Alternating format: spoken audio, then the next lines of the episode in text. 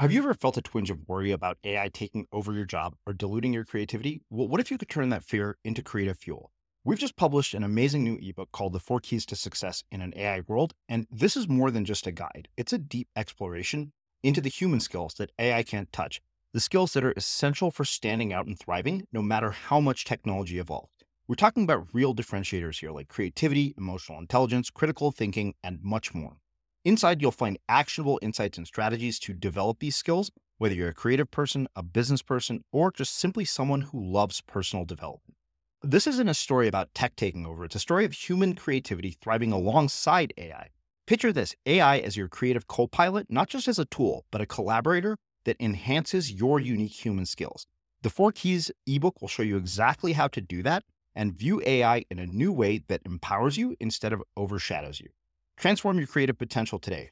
Head over to unmistakablecreative.com slash four keys. Use the number four, K E Y S. That's unmistakablecreative.com slash four keys and download your free copy. Many of us have those stubborn pounds that seem impossible to lose, no matter how good we eat or how hard we work out. My solution is PlushCare PlushCare is a leading telehealth provider with doctors who are there for you day and night to partner with you in your weight loss journey. They can prescribe FDA-approved weight loss medications like Wegovy and Zepbound for those who qualify. Plus, they accept most insurance plans. To get started, visit plushcare.com slash weight loss. That's plushcare.com slash weight loss. Ever catch yourself eating the same flavorless dinner three days in a row? Dreaming of something better? Well, HelloFresh is your guilt-free dream come true, baby. It's me, Keke Palmer. Let's wake up those taste buds with hot, juicy pecan-crusted chicken or garlic butter shrimp scampi. Mm. Hello Fresh. Stop dreaming of all the delicious possibilities and dig in at HelloFresh.com. Let's get this dinner party started. Hey there, it's Michelle Norris. I'm host of a podcast called Your Mama's Kitchen. When I travel, I'm usually looking for a way to find a taste of home when I'm not at home. And one of the things I love to do when I am at home is entertain. And Airbnb allows me to do that. When I was in California recently, I rented a house that had a great kitchen. And when we were sitting around the table, we we're all thinking, we're in someone else's house. Someone could be in all of our homes as well. If you have a home, but you're not always at home, you have an Airbnb. Your home might be worth more than you think. Find out how much at airbnb.com/slash host. Quality sleep is essential. That's why the Sleep Number Smart Bed is designed for your ever evolving sleep needs. Need a bed that's firmer or softer on either side? Helps you sleep at a comfortable temperature? Sleep Number Smart Beds let you individualize your comfort so you sleep better together. JD Power ranks Sleep Number number 1 in customer satisfaction with mattresses purchased in-store. And now, save 50% on the Sleep Number limited edition Smart Bed for a limited time. For JD Power 2023 award information, visit jdpower.com/awards. Only at a Sleep Number store or sleepnumber.com. Hey, it's Ryan Reynolds and I'm here with Keith, co-star of my upcoming film If, only in theaters May 17th. Do you want to tell people the big news? All right, I'll do it. Sign up now and you'll get unlimited for $15 a month in six months of Paramount Plus Essential Plan on us. Mintmobile.com slash switch. Upfront payment of $45 equivalent to $15 per month. Unlimited over 40 gigabytes per month. Face lower speeds. Videos at 480p. Active Mint customers by 531.24 get six months of Paramount Plus Essential Plan. Auto renews after six months. Offer ends May 31st, 2024. Separate Paramount Plus registration required. Terms and conditions apply if rated PG. As creators, we're always on the move. Whether it's a live podcast event, a pop up shop, or a workshop, we're constantly interacting with community, and that's where Tap to Pay on iPhone and Stripe comes in. Imagine this you're at a live event, a listener loves your merch, or a participant wants to sign up for your course on the spot. With Tap to Pay on iPhone and Stripe, you can accept their payments right there and then, right from your iPhone, so there's no extra hardware or no delays. Total game changer. It's not just for creators, any business owner can do this. It's about making transactions smoother and much more personal, growing your business in your way. We've been using Stripe for our products and courses for a long time, and now with Tap to Pay on iPhone, you can take your business to the next level too. So visit stripe.com slash tap iPhone to learn more. Remember, folks, with Tap to Pay on iPhone and Stripe, your business is always at your fingertips. I think at the very beginning of the process of figuring out what you want. You have to say, do I want the whole trade off that other people have made? Do I really want all of the downsides that go with those particular upsides? I think that's such a liberating place to begin. You really immediately push past that totally false and unhelpful thinking and instead say, what is it I was built to do, born to do? What did I come here to do? What's the right set of work uh, that I maybe even uniquely can bring to the world? You know, to me, that's the essential path. That's what it means ultimately to be an essentialist. Most of us have been raised to ask $3 questions. I was raised to think about those questions myself, but we really should be asking $30,000 questions the big ones. Do I have a good job and am I paid well? Am I automatically saving and investing? If I'm married or if I'm in a relationship, is it with the right person? Which is probably the most controversial one of all. But most of us, we're asking these questions should I buy a latte? When in reality, if we get these five to 10 big wins in life right, we never have to worry about lattes or any other $3 questions.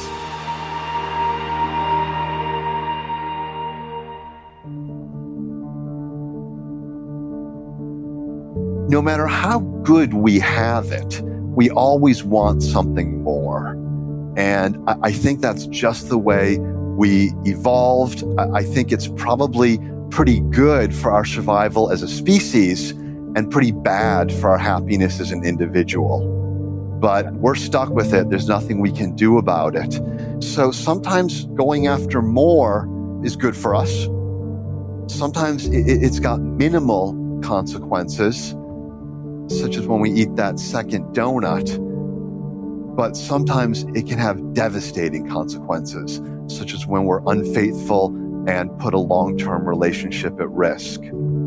So I think that we go through life to some degree needing to be aware of these dopaminergic urges and realizing that they are primitive emotional urges and that it's necessary for us to use our sophisticated ability to reason to test these urges and say, is this really something I want to do? And if the answer is no, then we're faced with a very hard task of fighting against our dopamine circuits. It's not an easy thing to do. We often fail, such as when we cheat on a diet or cheat in a relationship or drink more than we should or all kinds of other things. It's hard to do, but it's not impossible. And I think the first step is recognizing that we do have these forces inside our brains that are looking out for the species, but do not have our best interests at heart. And sometimes we've got to take an oppositional stance towards our own brain. I think that's really important if you're going to do anything creative or even, like I said, you know, what I'm doing, whatever that is. And the point is, this kind of comes back to my new book about being an artist today. And one of the things that I discovered when I spoke to a lot of artists about their lives and how they've made their way in the world is that A, almost all of them told me that they knew that they were going to be a writer or a musician or a film director when they were very young, before their teenage years, sometimes when they were very young. And the second thing most of them told me was contrary to what you might think, and I say this because the question you asked me about my own father, they got enormous pushback from their families. Very few of them felt supported by their parents in making that choice. And this is one of the things that really drives me crazy about how we approach the arts and creativity in this country. And I don't think it's a new thing, quite frankly we say that we value creativity. We especially say that we value creativity and, and art in children, art education in children. Very few people, very few families, very few schools actually encourage and support artistically gifted children. And the message they end up getting, not just from their family, but from their environment, partly because of school, is that they're dumb because they're not inclined academic. Often they're not inclined academically. They're not talented academically in the standard way that we expect and value. They are talented and gifted in a different way, but we can't see that or we don't value it. They're dumb. They're undisciplined. They don't have much of a future. They need to think of something else to do. Otherwise, they'll end up on the street. They'll end up in poverty. There's a huge disconnect, I think, in general, between the degree to which we value the arts and say that we value the arts and actually do in terms of how important they are in our individual lives and the way that we support artists. I think media sometimes focus and fixate on separation and division because that creates conflict. And in conflict, we create tension. And in tension, we create engagement. And in engagement, we can sell advertising. Let's not be naive to think the media outlets are anything other than thinking about how to produce profits. Very few media outlets are existing out there for the purpose of education. Maybe an NPR, maybe. And you would contrast Cooper Anderson with Terry Gross, and they listen very differently, hmm. as an example. Listening is the willingness to have your mind changed and I don't think most journalists go into a conversation with a willingness to have their mind changed. They are there to ask questions, to trap the person they're interviewing them and getting a really sensational 5 to 15 second soundbite that will be replayed on all the other networks. That's not listening. I've discovered that when a trauma happens, clues are left behind, clues in the form of emotionally charged words and sentences that live inside us. And I found that they form like they form a breadcrumb trail. If we learn how to listen to it, if we learn how to follow this breadcrumb trail, it's like finding the missing piece of the puzzle, uh, which lets the whole picture come into view and then finally gives us a context for why we feel the way we feel. Look, if we look at trauma theory, we know that when a traumatic event happens to us, significant information bypasses the frontal lobes. So the experience of exactly what happened can't be named or ordered in words because our language centers have become compromised and our memory centers have become compromised. And then without this language, our experiences, the experiences of a trauma, they're stored as fragments of memory, uh, fragments of body sensations, fragments of images, fragments of language, emotions. It's like the mind disperses and these essential elements they get separated. So we lose the story of the trauma in a way. We remember too much or we remember too little, and we never complete the healing. It turns out that when human beings move with other human beings in synchrony, it shifts what's happening in our brains in a way that makes us feel literally connected to the people we're moving with. And part of it is neurochemistry, some social bonding hormones like endorphins, possibly mm-hmm. oxytocin. But people have this direct experience that if you're in a yoga class or you're marching in a protest or you are dancing with other people or whatever it is, that you literally feel connected and you sense yourself as part of something bigger than yourself. And as a result, people report liking the people they move with more, trusting them more, feeling more like they belong in a space where they move with other people. So less lonely or less stigma. They also feel more hopeful in general about themselves and their problems and the world. So they they report more optimism, more belief that like difficult problems can be solved. There's something really powerful about the psychological effect of moving with other people. And collective joy describes the like the euphoria of it, but you don't have to get this enormous ecstatic, like the the extreme version of you know everyone's at a rave and they're jumping up and down, right. and maybe other substances involved, and you're like, this is collective joy. Yeah. It doesn't have to be that extreme. It could just be a sense of general being that comes from doing sun salutations in a room with other people, and that translates into to real a real sense of social connection and bonding. That, by the way, is not fake or phony.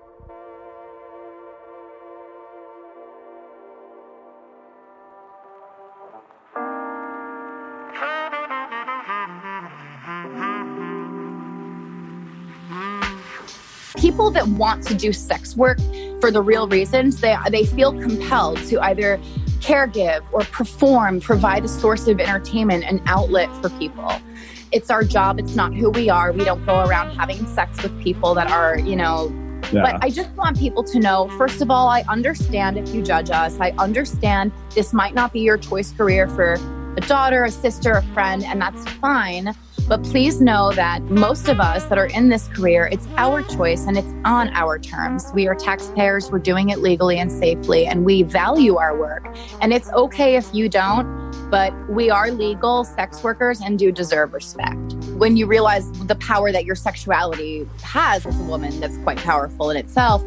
Well, what I would say first of all, I think that what you asked me right before that was something about art and how, how it's mm-hmm. artistic. And yes, yeah. porn, it is artistic. When you're when you're creating something on video, on film with someone, and you're you're just letting your your selves kind of melt into each other. That's very artistic. And I think it's beautiful expression of, of art and creativity. In terms of this last question you just asked me, women. I don't think women should give guys a hard time for watching porn and you shouldn't judge guys for watching porn. First of all, anyone can, you know, do things in excess and once it becomes like a problem, that's that's a whole separate conversation. But mm-hmm. it's okay for guys to watch porn. It's okay for women to watch porn. It's okay to watch porn as a couple.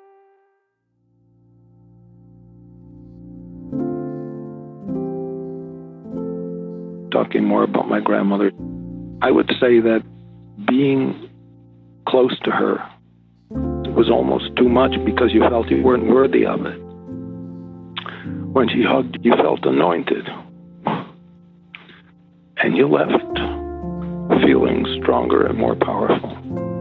Her death took something sacred from me, but left something sacred behind, too. She summarized what I learned from all four of these extraordinary people.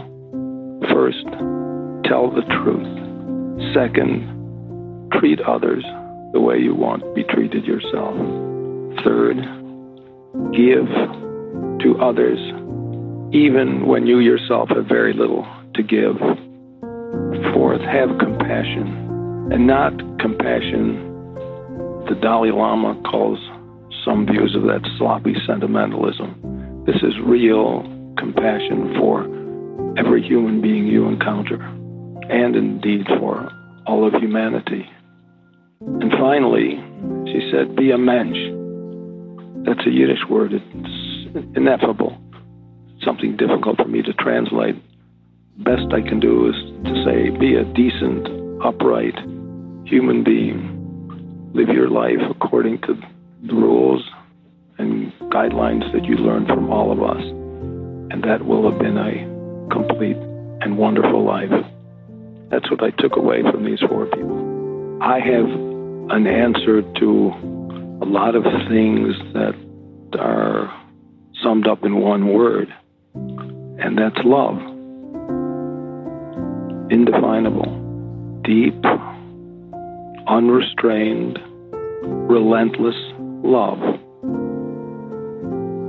And you don't live for half a century or more with people unless you have that. True for my friend Jerry Speyer as well, who was with me from the, in fact, gave a speech at Columbia Business School in 2008 describing my subway odyssey. And I learned a lot about what he felt toward me and listening to that speech. And it touched me very deeply. So I cannot not mention my siblings, Joel, Ruth, and Brenda, who saw the worst of it, as you said before. And we have stuck together to this very moment. My sister Ruth is unfortunately extremely ill, and we've banded together to try and help save her.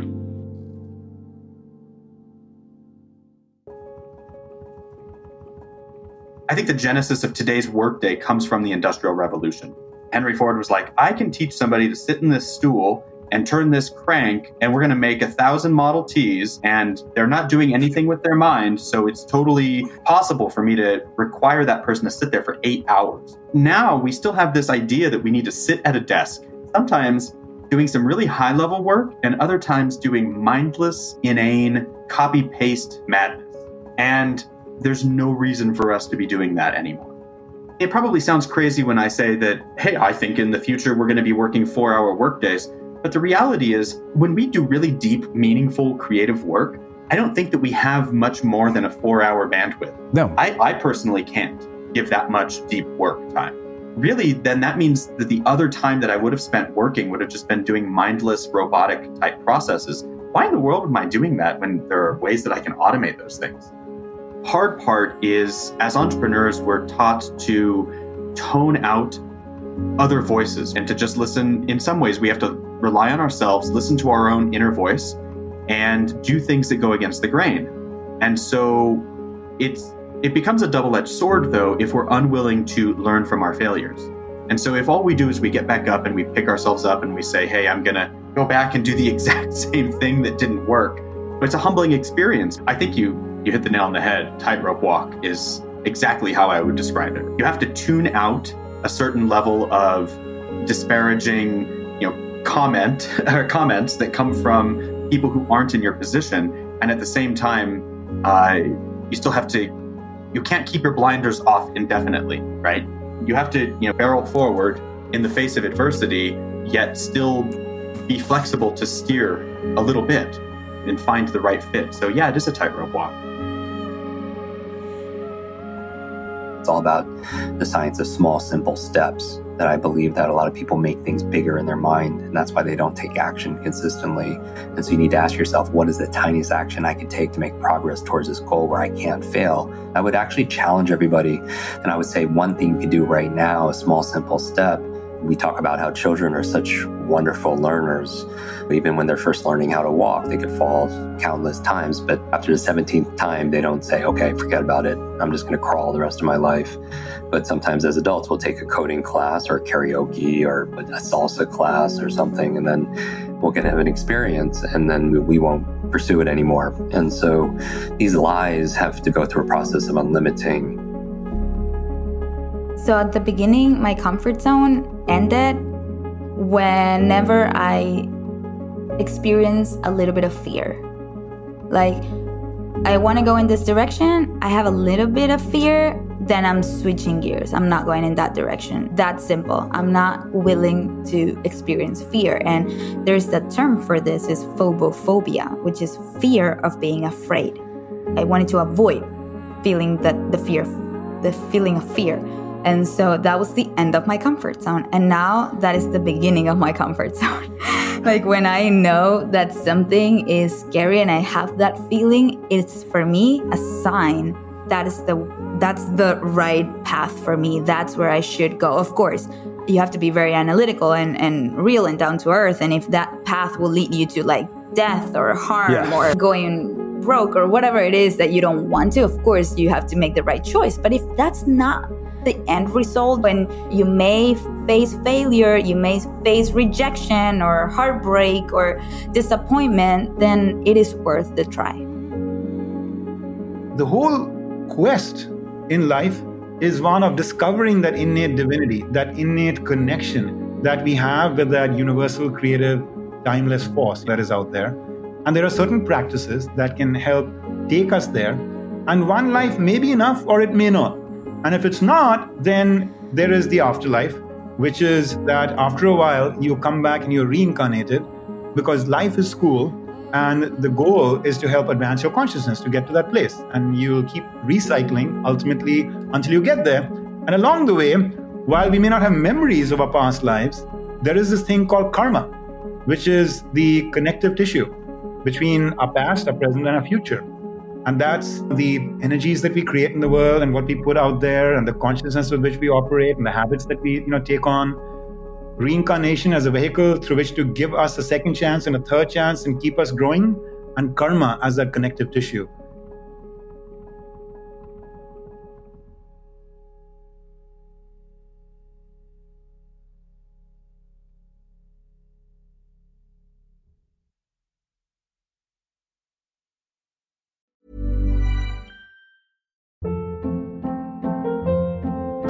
Hold up. What was that? Boring. No flavor. That was as bad as those leftovers you ate all week. Keke Palmer here, and it's time to say hello to something fresh and guilt-free. Hello Fresh. Jazz up dinner with pecan-crusted chicken or garlic butter shrimp scampi. Now that's music to my mouth. Hello Fresh. Let's get this dinner party started. Discover all the delicious possibilities at hellofresh.com.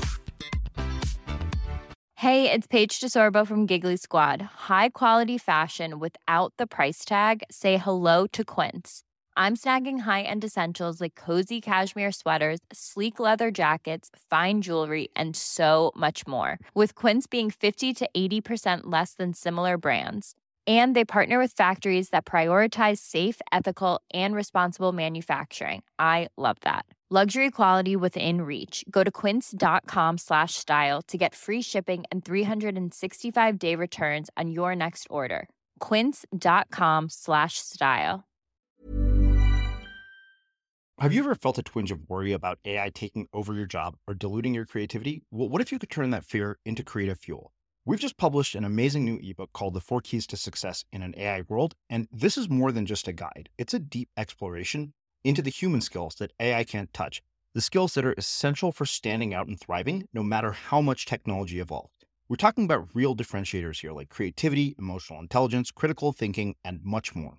Inside, you'll find actionable insights and strategies to develop these skills, whether you're a creative person, a business person, or just simply someone who loves personal development. This isn't a story about tech taking over, it's a story of human creativity thriving alongside AI. Picture this AI as your creative co pilot, not just as a tool, but a collaborator that enhances your unique human skills. The Four Keys ebook will show you exactly how to do that and view AI in a new way that empowers you instead of overshadows you. Transform your creative potential today. Head over to unmistakablecreative.com slash four keys. Use the number four, K E Y S. That's unmistakablecreative.com slash four keys and download your free copy.